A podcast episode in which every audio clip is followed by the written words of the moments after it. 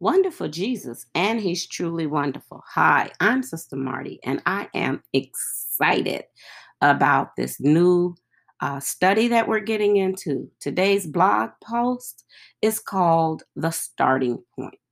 Mark chapter one, verse one, the beginning of the gospel of Jesus Christ, the Son of God. As we begin our study in the book of Mark, I believe it would be helpful to look at the author of the book. Since traditionally the author of this book is John Mark, then that is how we will flow with it. John Mark is first mentioned in Acts chapter twelve, where Peter had been rescued from prison by an angel.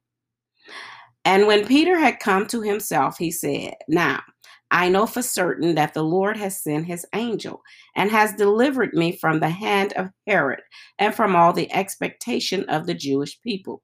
So when he had considered this, he came to the house of Mary, the mother of John, whose surname was Mark, where many were gathered together praying. Acts chapter twelve, verses eleven through twelve. The saints had gathered to pray at John Mark's house because Peter had been placed in prison. Mary, his mother, probably opened up her home for some type of church gathering to new believers, or maybe just for prayer in this one particular instance. Whatever the reason, they were all gathered together at his home. Peter knew to go there when he was released from prison to share his testimony of how the angel had delivered Uh, him, lending to the thought that he visited their home frequently. In the first epistle bearing his name, he refers to Mark as his son. First Peter chapter five, verse thirteen. At the end of chapter twelve in the book of Acts, Mark begins traveling with Paul and Barnabas for ministry.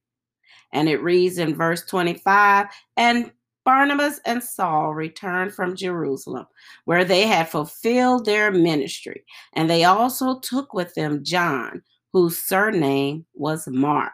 So Mark began to travel in ministry with Saul and Barnabas. In chapter thirteen, John Mark has uh, is referred to as Paul and Barnabas' assistant. But when they arrived in Antioch, just a few verses later, John returns to Jerusalem. So he leaves uh, in the middle of the uh, journey and goes back to Jerusalem. In Acts chapter fourteen, uh, I guess John is ready to go back, and Barnabas wants John to go with them. And Paul is like, nope, this is not going to happen. As a result, the two men split. Paul takes Silas with him, and Barnabas takes Mark with him as they go in different directions to share the gospel. This is easy to understand why Barnabas would defend Mark, because they were cousins. Peter, uh, Paul writes about this in Colossians chapter four, verse ten. Aristarchus, my fellow prisoner, greets you with Mark, the cousin of Barnabas, about whom you received instructions. If he comes to you, welcome him. In the Gospel of Mark, we see the word immediately appearing frequently.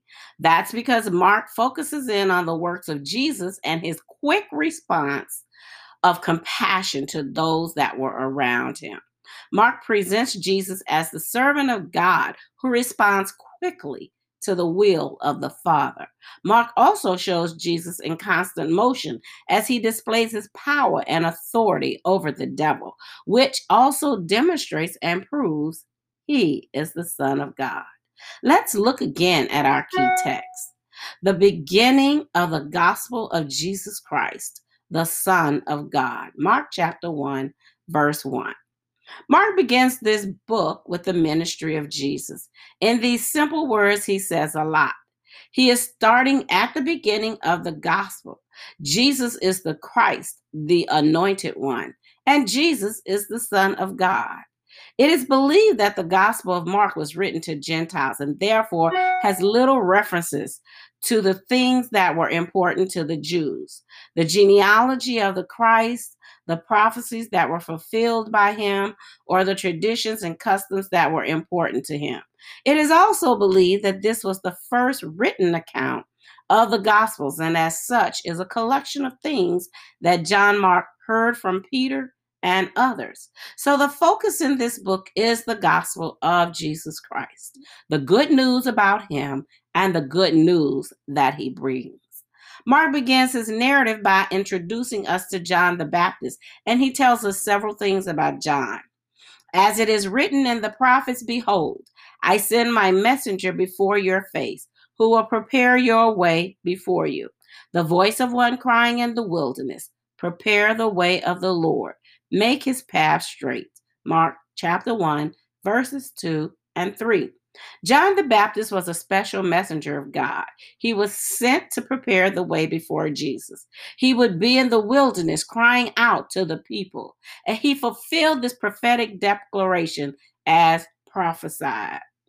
Mark then explained what this prophecy looked like in reality, how John made the way for Jesus. Verse four and five says, John came baptizing in the wilderness and preaching a baptism of repentance for the remission of sins. Then all the land of Judea and those from Jerusalem went out to him and were all baptized by him in the Jordan River, confessing their sins.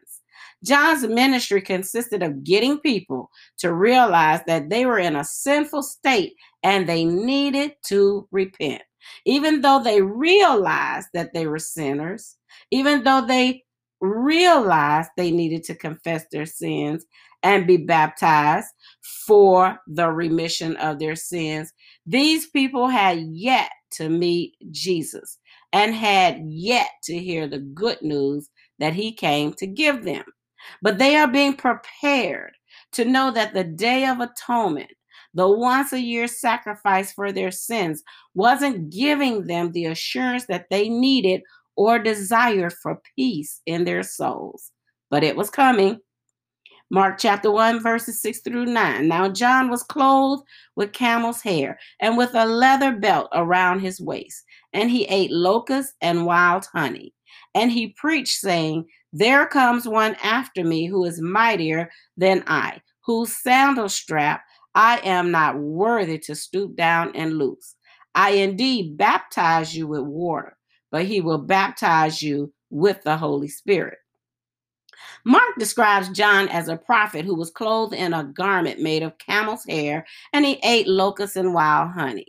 John the Baptist was in essence identifying as an Old Testament prophet while ending the tenure of Old Testament prophets. Closing out the old, we're getting ready to bring in the new. Things were changing, and Mark is showing how John's ministry catapulted the way for the ministry of Jesus.